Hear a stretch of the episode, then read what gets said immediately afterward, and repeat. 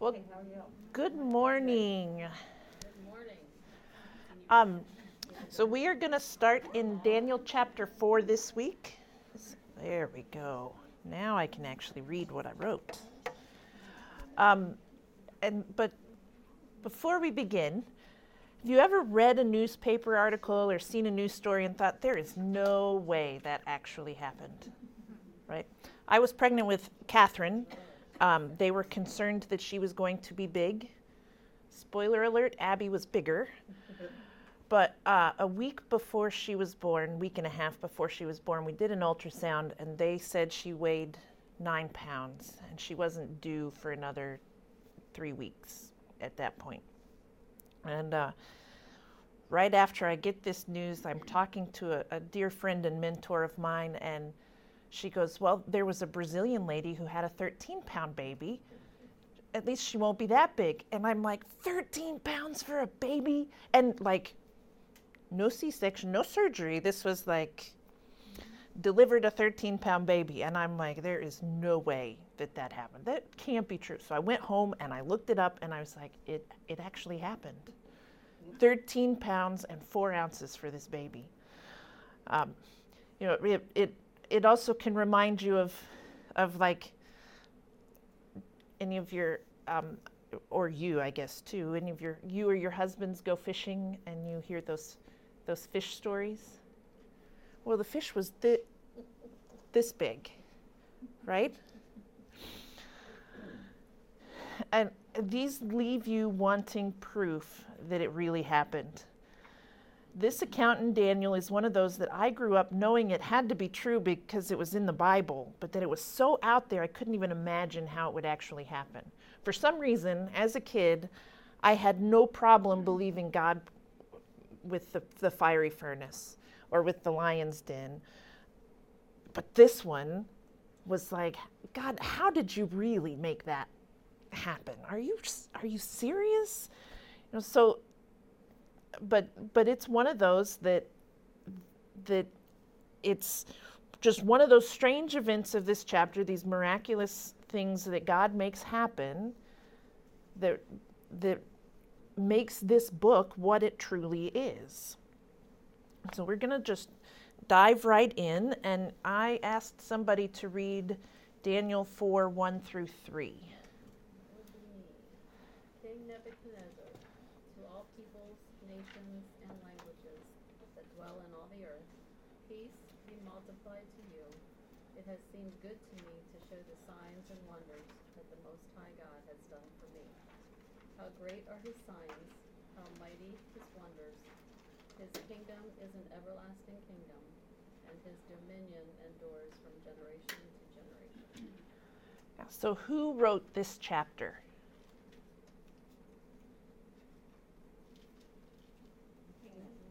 King Nebuchadnezzar. It's autobiographical. This is the only chapter of scripture that is composed by someone who is is depicted as a you know is, it, the bulk of his story is is that he's a pagan. And here he is writing something for our Bible that we're reading 2,500 years later. Um, I'm not questioning that, but in my Bible, I get a lot of information before each chapter and it says author, Daniel. There is a small part that is, um, that is, and we'll get to that part, that is written most likely by Daniel. Uh, but this portion, the way it's um, the way it's written, it says, "The King Nebuchadnezzar to all the peoples, nations, and languages that dwell in the earth, peace be multiplied to you." If you think about any of Paul's epistles in the New Testament, that's the way that they would start a letter, and so that was. Um, it it also, uh, as we get farther in, but you can see it a little bit in verse two. He says, "It has seemed good to me," or what the most the most high god has done for me it's it's very i my me um, is the is the pronouns that are used so it is it is a, a first person account of of what happened, of, of this particular event. And, and so we know who wrote the chapter. Who's the intended audience? Everyone. Yeah, everyone, to all the peoples of the earth. For the record, this all the earth terminology, very typical for this era, um, as these empires claimed con- to control the whole earth, even though we know they only controlled that small section of what we now know as the whole earth. Um, but this is this is just the way they spoke.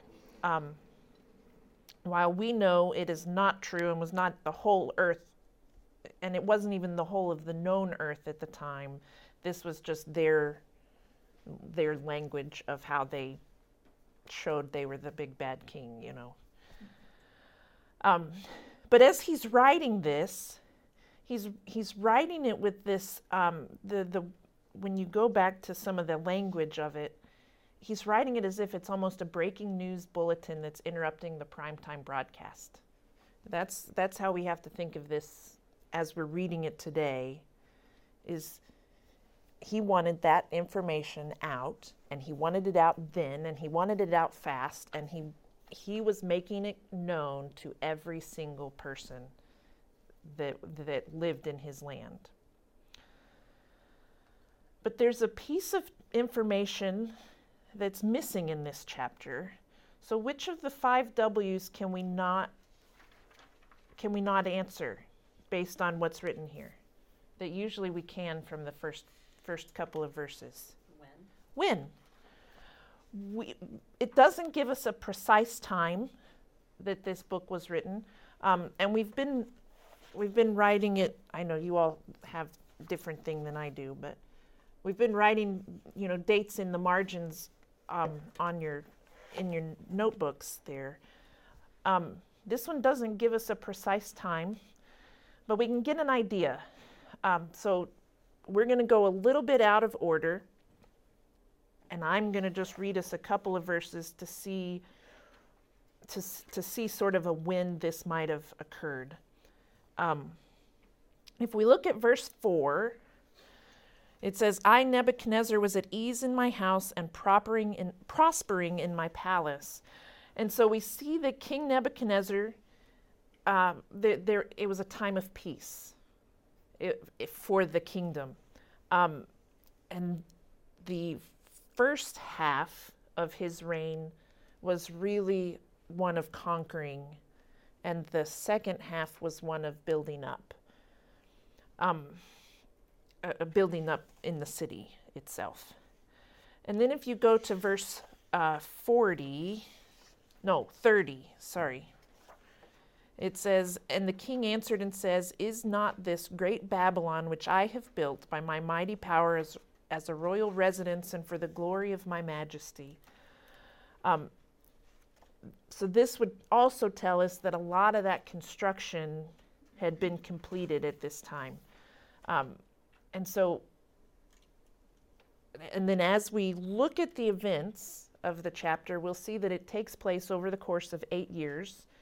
Uh, he was he was ill for seven years, and there was one year between the time of the dream and the time that he became ill. And so we don't know an exact time, but we can guess that it's closer to the end of King Nebuchadnezzar's reign. So, but no later than 571 BC. So you can put anywhere from, I, wrote in mine around 570, just um, as a sort of approximate. Um, but that would mean that Daniel was, was likely nearing 50 years of age.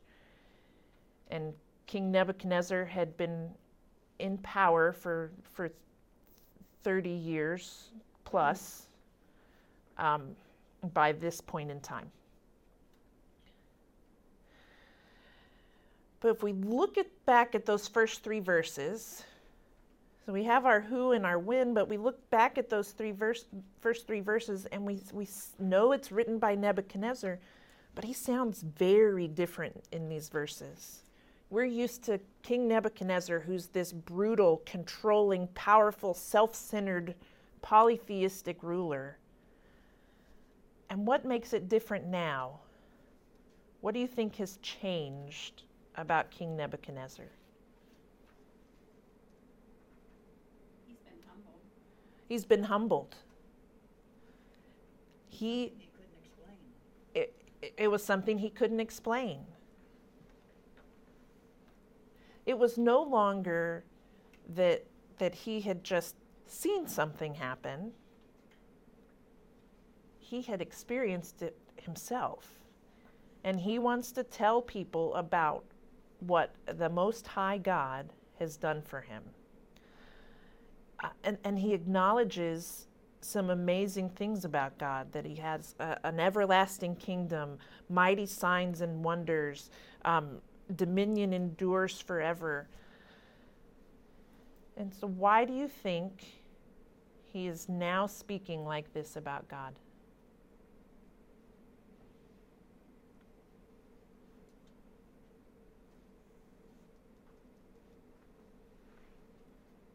It makes me think of, you know, when your life has been changed by Christ, now we want to tell people about it, and it's it's a testimony.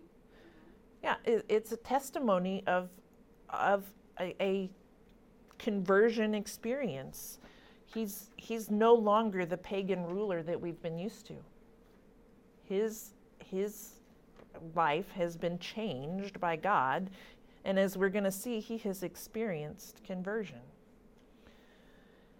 He realized that he had no power and that the Most High God was sovereign. Uh, Dr. Daniel Akin said Nebuchadnezzar's worldview and spiritual per- perspective had been turned on their heads because of God's work of bringing great sorrow that led to repentance. He was a new man. So let's dig in and see how this change occurred because you know we had we had him throwing men into the furnace being so heated up that he wanted to obliterate them last week and now we see he's amazed by what God can do. So I gave someone Daniel 4 4 through 18. Oh, I don't know.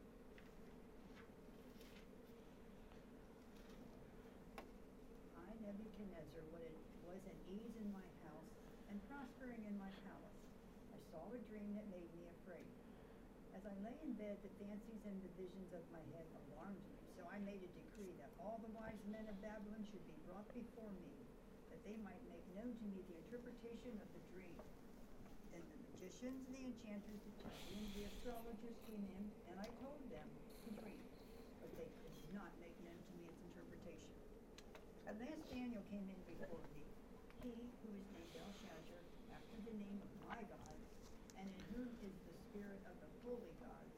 And I told him the dream, saying, O Belteshazzar, chief of the magicians, because I know that the spirit of the holy gods is in you, and that no mystery is too difficult for you, tell me the visions of my dream that I saw and their interpretation.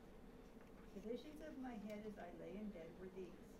I saw, and behold, a tree in the midst of the earth, and its height was great. The tree grew and became strong, and its top reached to heaven, and it was visible to the end of the whole earth. Its leaves were beautiful, and its fruit abundant, and it, and in it was food for all.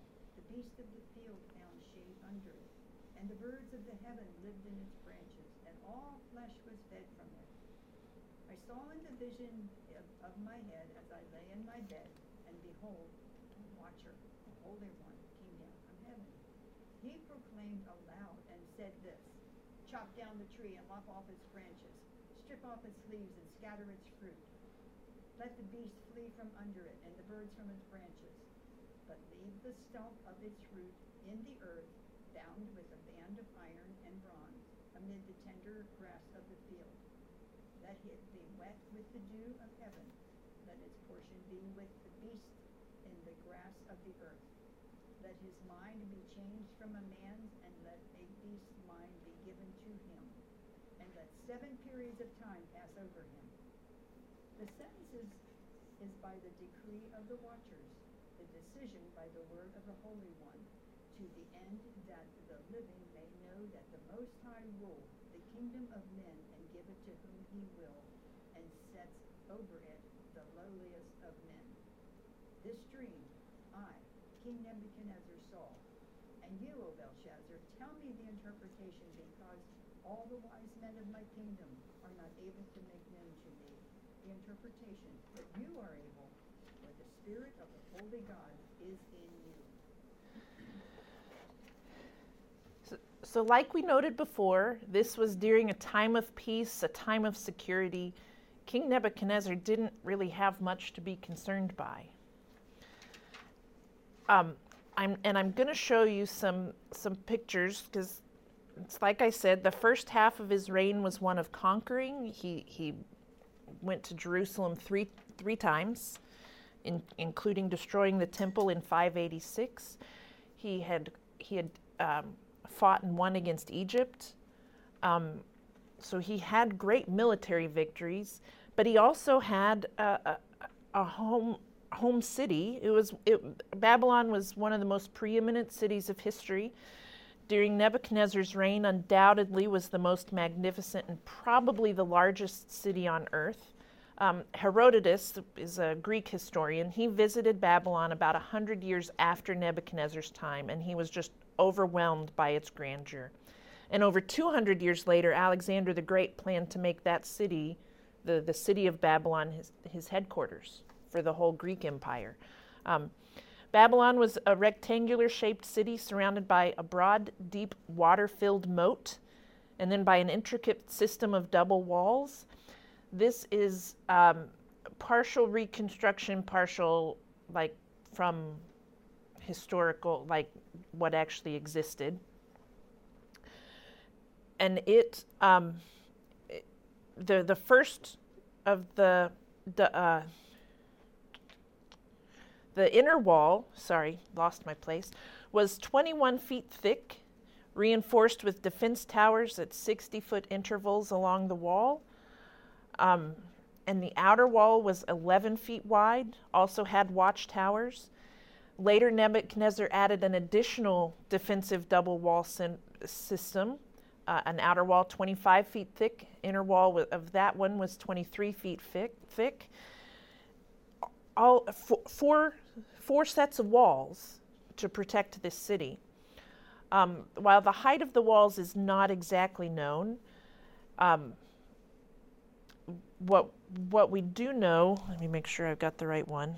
Yeah, is that they had these elaborate gates. This one was a reconstruction of what they believed the gate, one of the gates would have looked like.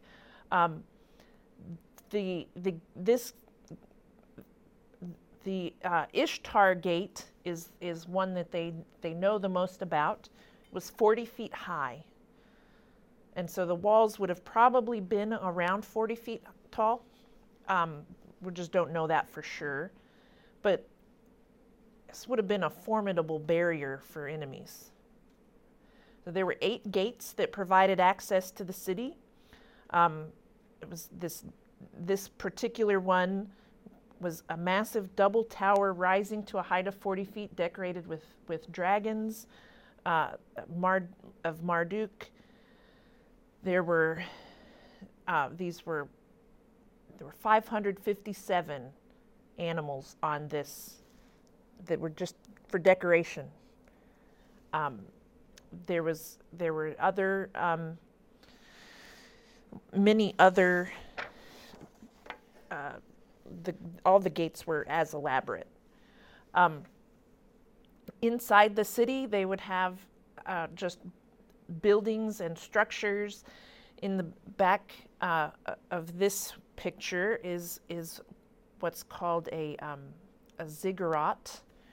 This uh, this one's just a depiction of it, but you can see it a little bit better would have been uh, 288 feet into the air. They have figured out this was was basically a temple of Marduk, um, and and there would have been um, just uh, there there were said to be 53 different temples This one would have been the biggest, obviously, but 53 different temples present in the city of Babylon. Nebuchadnezzar had at least three palaces in Babylon. The principal residence was located uh, along the south, was about 350 yards by 200 yards. And think about my, my house is, is much, much smaller than that.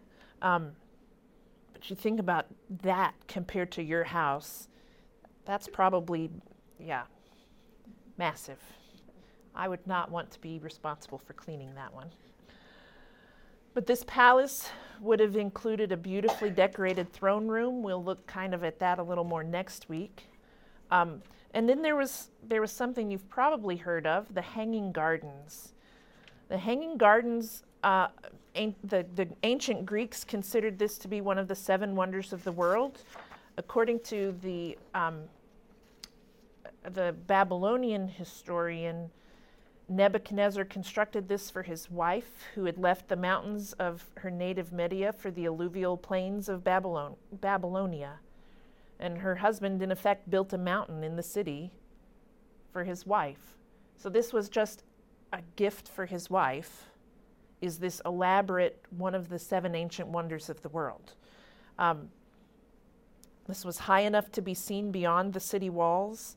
Many different kinds of plants, palm trees, uh, hoists had been been contrived in order to raise the water and, and, and get it up so that everything could grow. And so here we have, he's at ease in his house, in that elaborate throne room, thinking about all these things that he has built. He was set. He wanted for nothing. He was safe four layers of walls, life was good.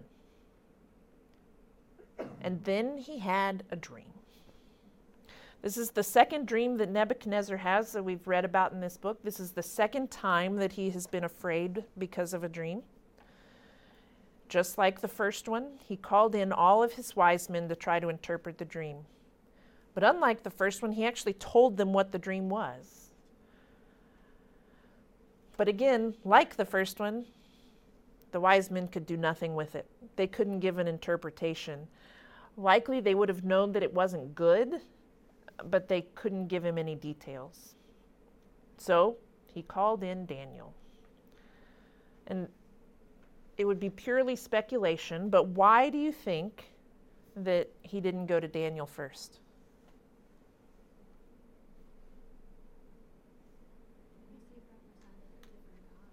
He represented a different God. That very well could have been. Didn't want to offend them. Or make an interpretation he didn't like. Yeah. Yeah, and, and Daniel was, was also, it said that uh, um, the ESV called him the chief of magicians. You know, sometimes when you're in charge of something, the CEO isn't the one that gets to handle the problems first.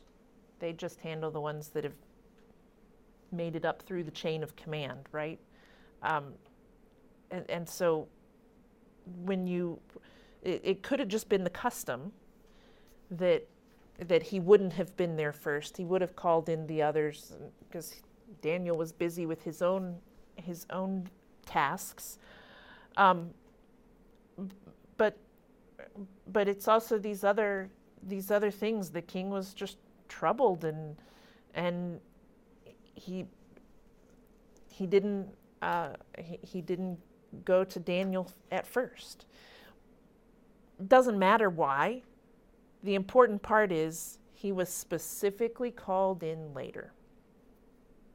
Um, likely, just like the wise men, Nebuchadnezzar knew that there was something bad about this dream. Um, and we're going to sort of dig in more to the interpret to the dream itself when we look at the interpretation. But but what does the king say about Daniel? Um, starting in verses, what, 8 and 9, I think.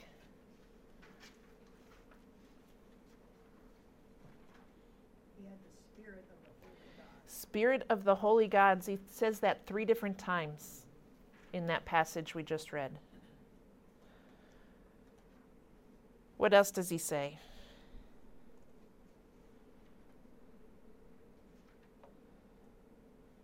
No mystery is too difficult for you. No mystery is too difficult. And he calls him by both the name Daniel and Belteshazzar. Right? That um, gives you the idea that the, the king had a, a relationship with Daniel in some way, that there was a, a trust, maybe not a friendship necessarily, but, but there was more than just knowing each other, um, who they were. And we've learned a lot about Daniel's behavior already in this book, and some of it you've been uh, keeping on a list in your in your notebook in your handouts. What what are some things, some words that you would use to describe Daniel? Not just from this passage, but from the whole the, the first four chapters that we've already read.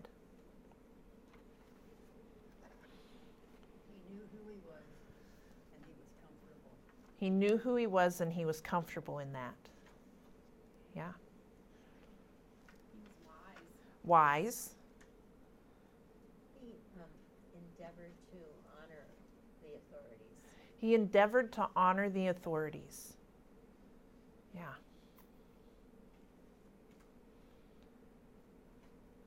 And, and he was a man of his word, right? He, if, if he was going to do something and said he was going to do something, he did it. Uh, Dr. Akin again said the king didn't need a yes man, he needed a truth man. The head of state needed a man of faith to speak truth into his life, and Daniel was such a man. Would that we might boldly and humbly walk in his steps.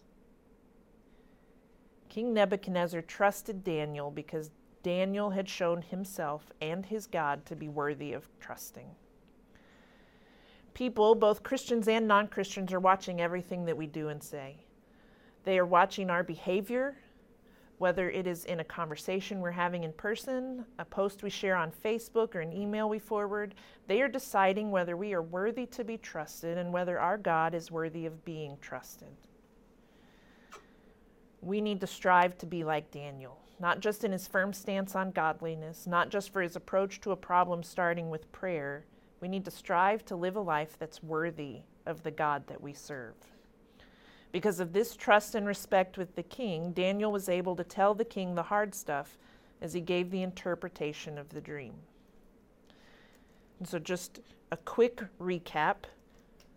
In the dream, we have what? What do we start with? A big tree. We're going to jump in. I gave Genesis to somebody on this side. Paula, Genesis 11, 1 through 9. We've already talked about the Tower of Babel briefly, but I want us to look at it just a little bit as we look at this tree. Now the whole world had one language and a common speech. As men moved eastward, they found a plain of Shinar and settled there. They said to each other, Come, let's make bricks and make them thoroughly. They used brick instead of stone and tar for mortar. Then they said, Come, let us build ourselves a city with a tower that reaches to the heavens, so that we may make a name for ourselves and not be scattered over the face of the whole earth. But the Lord came down to see the city and the tower that the men were building. The Lord said, If as one people speaking the same language they have begun to do this, then nothing they plan to do will be impossible for them. Come, let us go down and confuse their language so they will not understand each other. So the Lord scattered them from here, from there, all over the earth, and they stopped building the city. That is why it, is, it was called Babel, because there is, sorry, because there the Lord confused the language of the whole world. From there the Lord scattered them over the face of the whole earth. Yeah, so in we talked about where the Tower of Babel was built was Shinar, which was also Babylon. Um, Babel, Babylon, right? But how in, in in verse four, Polly, you've got it open, and looks like Kristen has hers open to there too. Verse four, it describes the height of the tower. What does it say? Yeah, a tower with its top in the heavens. That's what the, the ESV said. And what was the goal of the tower? Why did they build it? To make a name for themselves. Okay, now go back to this dream. How that was Genesis 11. And how how in the dream how was the height of the tree described?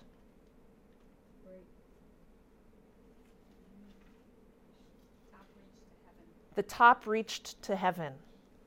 And who could see the tree? The whole earth. So, Babylon, or the Tower of Babel, they wanted to build a tower that reached to the, its top to the heavens to make a name for themselves in the whole earth. And now we have a dream by the king of Babylon who has a tree whose height reached to the top of the it, its top the top of the tree reached to heaven and it was visible to the whole earth. It's kind of neat how God just sort of wove that together. Here we have a, a, almost a, a remake of, of the Tower of Babel. But then, who came down in after we've got the tree in the dream? Who came down? The, uh, the Holy One. It's it's known as a watcher, um, a messenger. This is the only chapter that this term is used. Literally, it means one who is awake. Um, but other writings of the area, the era, it's used as angel, uh, so an, an angel. And then they cut down the tree.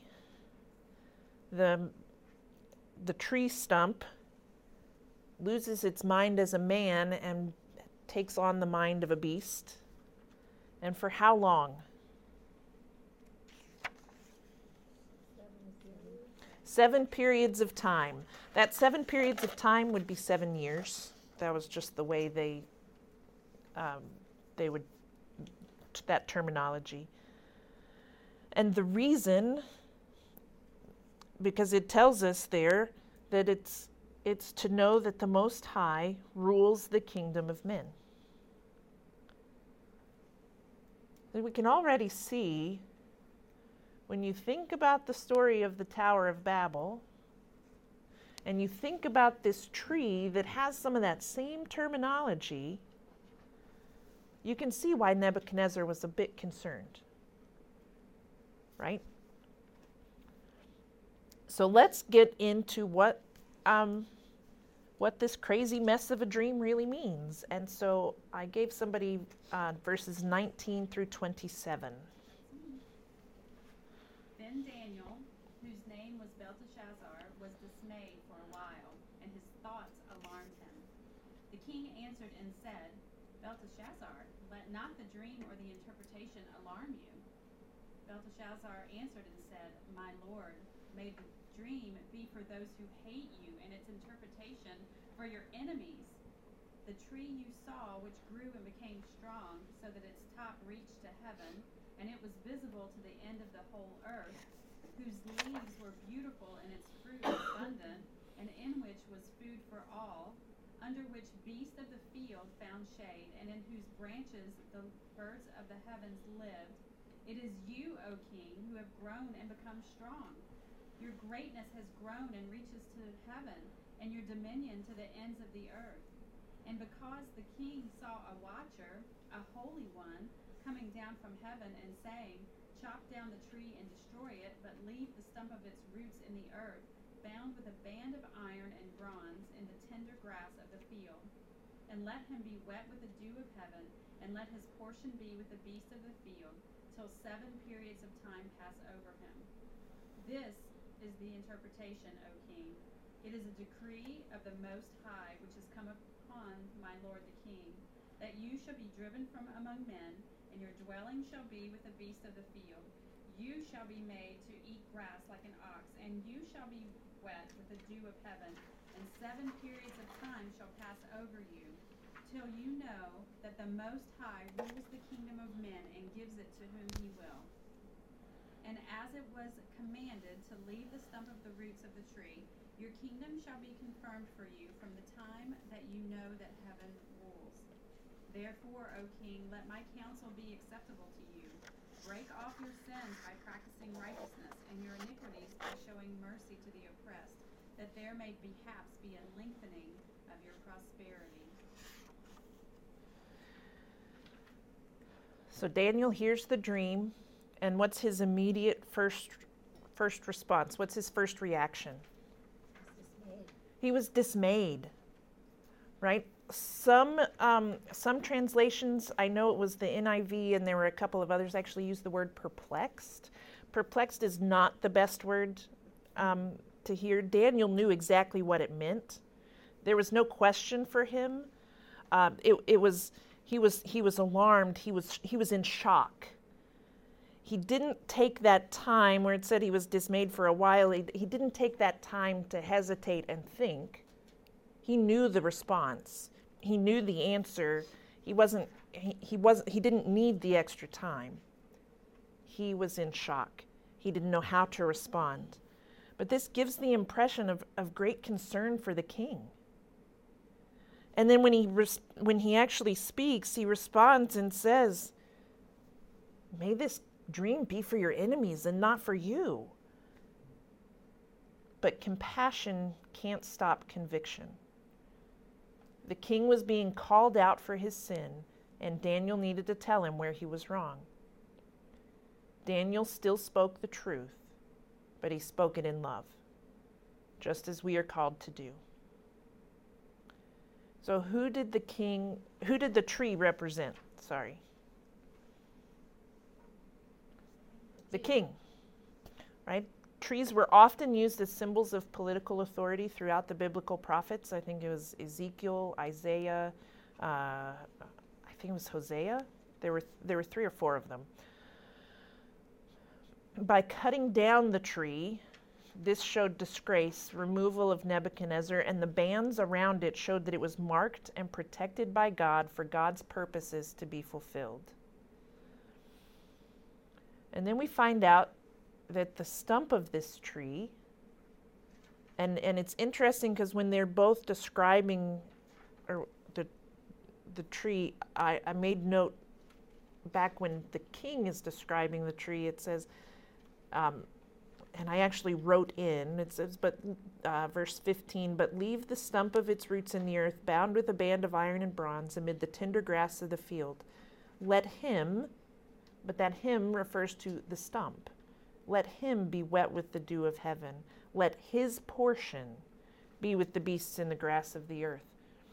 It's already, the king already knew when he's giving what this dream is that it was more than just a tree. Um, he knew it was uh, that it and, that's what the angel was telling him too that it was it was a person it was representing a person we find out that that the king king nebuchadnezzar is going to have his mind turn out to be like a beast of the field now i mentioned my birds last week I call them my birds. I know they're wild. They're not really my birds, but I feed the birds, and so they're my birds.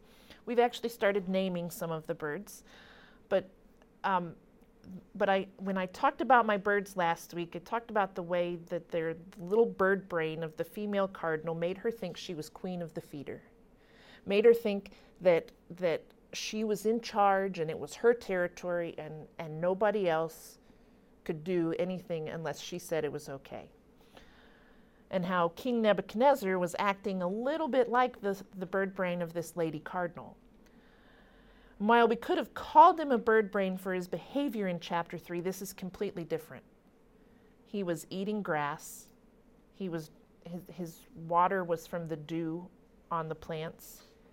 He was no longer living in the elaborate palace with the fancy throne room, but he was living out in the fields. And so, um, why, why was this going to happen? Why did Daniel say this was going to happen?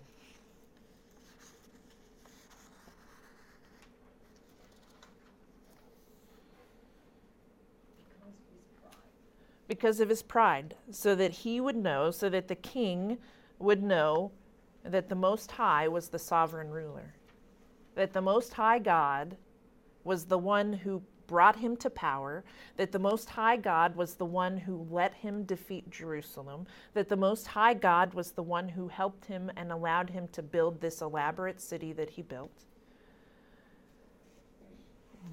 And, and I'm going to reread uh, verse 27. It says, Therefore, O king, let my counsel be acceptable to you.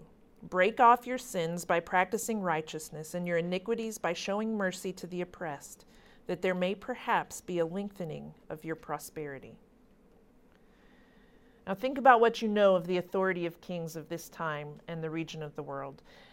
I, I went back to, to thinking about when Mordecai asked Esther, because that's a familiar passage to you, Mordecai asked Esther to approach the king, who was her husband. And Esther told Mordecai, But if he doesn't hold out his scepter to me, then, then I'm dead. Right? The king, the king has ultimate power. And so here Daniel has just given him this interpretation that is not good for King Nebuchadnezzar. It's disgraceful for King Nebuchadnezzar. And yet, he didn't even just leave it there. Daniel then called the king to action in hopes of not preventing them, right? It wasn't, if you do this, this won't happen. It was maybe, perhaps, we can lengthen your prosperity before this happens. Daniel is telling the king that he needs to change and to be humble in order to postpone, not stop, the inevitable events of this dream. This was courage and faith. Daniel spoke the truth in love and then called the king to change. And many times, we'll call out someone in love and then we'll walk away. Here, Daniel wanted to help make the change happen.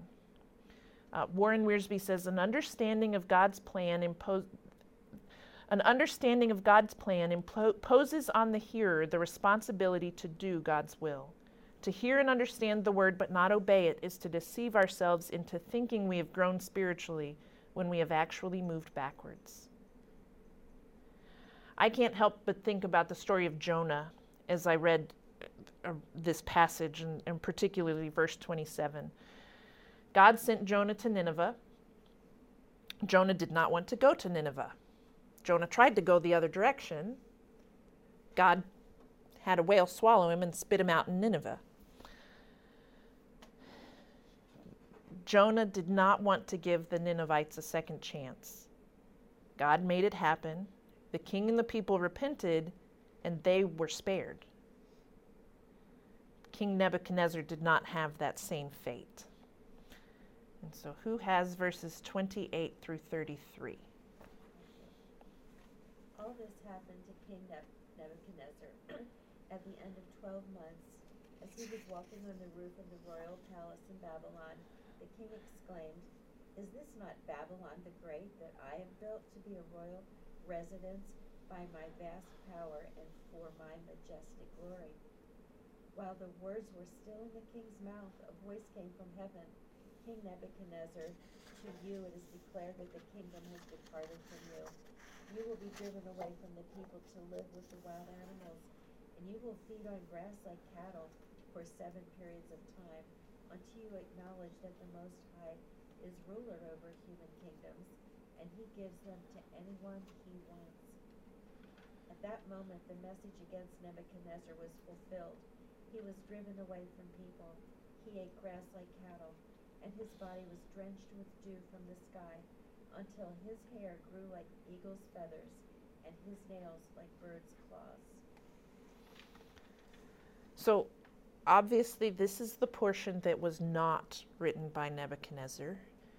Um, it, it goes back to, to third person that and so this was likely the portion that Daniel would have added into the report that, that the king was broadcasting to his nation. This is the, the part that Daniel would have added. Um, so, when did this happen?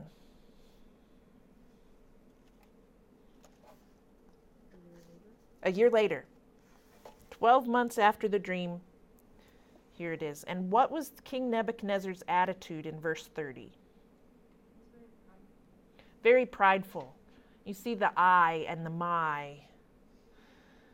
I did this. I deserve this. I am the greatest. And no sooner did those words come out of his mouth that God spoke directly to King Nebuchadnezzar. The first word there um, in verse 33 was immediately. You know, the, or at that moment, right? It was the hammer of God's judgment came down and it came down with a vengeance.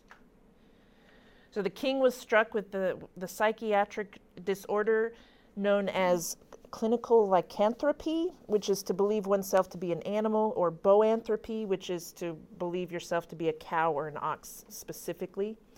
People who think they're werewolves are like suffer from the clinical lycanthropy. Thought that was an interesting tidbit. Not that it matters, but that's the thing they're suffering from. Because of this dream, Daniel and the others knew that, that this would come to an end, right? They knew they just had to make it seven years and then he'd be, he'd be back. Um, so likely he and others in authority ran the kingdom while the king was incapacitated.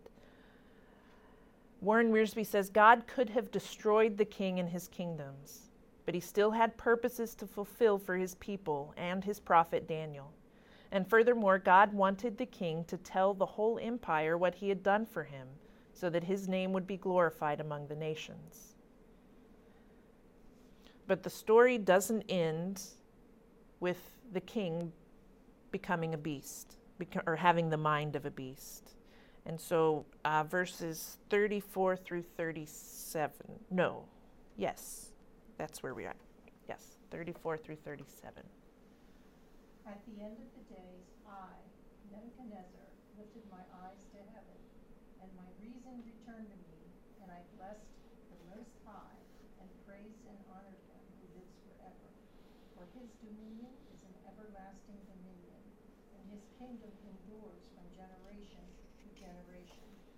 All the inhabitants of the earth are accounted as nothing and he does according to his will among the host of heaven and among the inhabitants of the earth. And none can stand his, none can stay his hand or say to him, What have you done? At the same time, my reason returned to me, and for the glory of my kingdom, my majesty and splendor returned to me.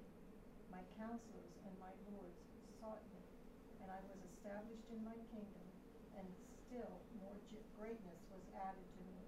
Now I, Nebuchadnezzar, praise and extol and honor the King of heaven, for all his works are right and his ways are just, and those who walk in pride he is able to humble. So we're back to first person again. Says at the end of the days I Nebuchadnezzar lifted my eyes and so so the king is writing again after spending seven years looking down at the ground like a beast, the king lifted his eyes to heaven. The implication here is that this is, this is likely the moment of conversion. This is faith and submission. And what is the first thing that the king does? His reason returns to him, and what did he do? But after, right, right after that, he blessed the Most High. He worshiped God. And then what does he say here about God? What are some of those things that that you could add to your your list in your handouts?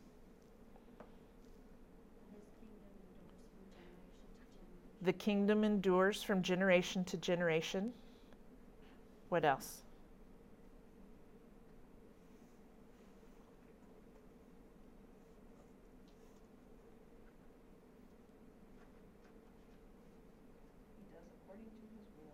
He does according to his will. In other words, he is sovereign.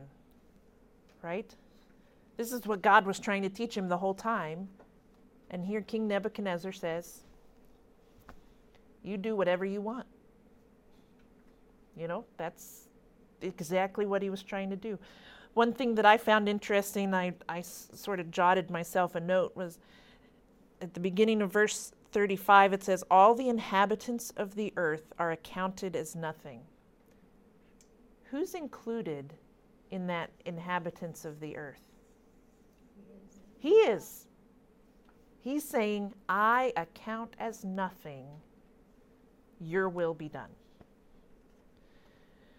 Then the king returns to rule his kingdom. He's a changed man, a, a, believer. The whole ordeal, God gave him seven years as a beast in order to bring about salvation for his soul.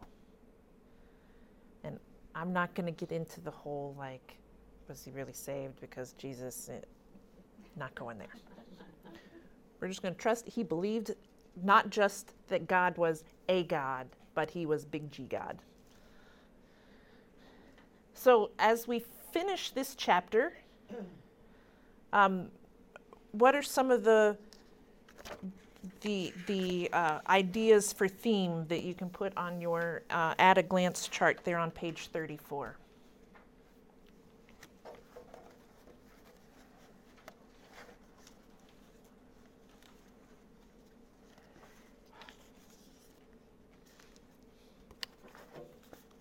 So what comes to mind is what my, um, what my Aunt Tiny used to say is, don't get too big for your britches. Don't get too big for your britches. Exactly right.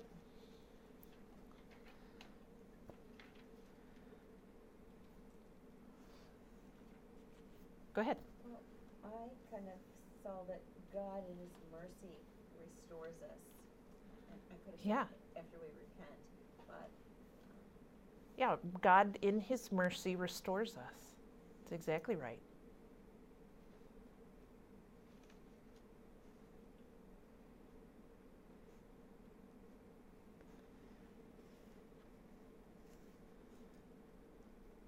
I just put God humbles the proud. God humbles the proud. That's the last line of the of the whole whole chapter is, is those who walk in pride he is able to humble. Right. And then the whole point of the whole experience was for King Nebuchadnezzar to see that God was sovereign. So you could you could include that God was sovereign. And the one that the one that I I walked away with the most was was when God speaks, we must stand firm to convey that truth to others in love. Uh, That I, I sort of took the Daniel spin and not the Nebuchadnezzar spin on, on this chapter was was with that. For my chapter theme, I went from arrogance to humility to truth. Arrogance to humility to truth. Yeah.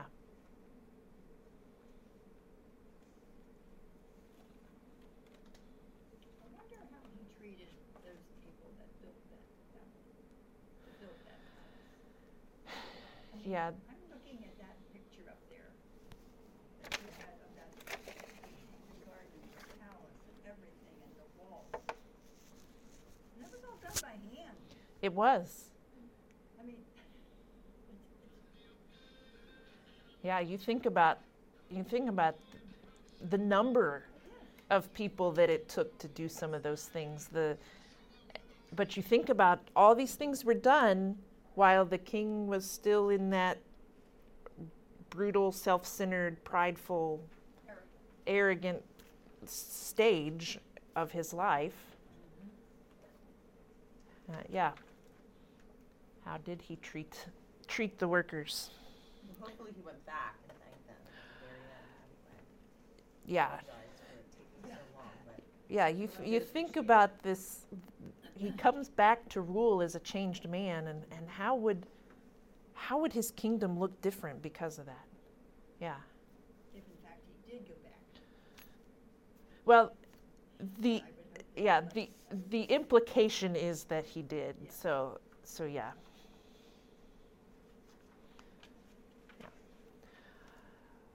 Well, we're gonna turn the camera off, and I am going to find the other paper that has the questions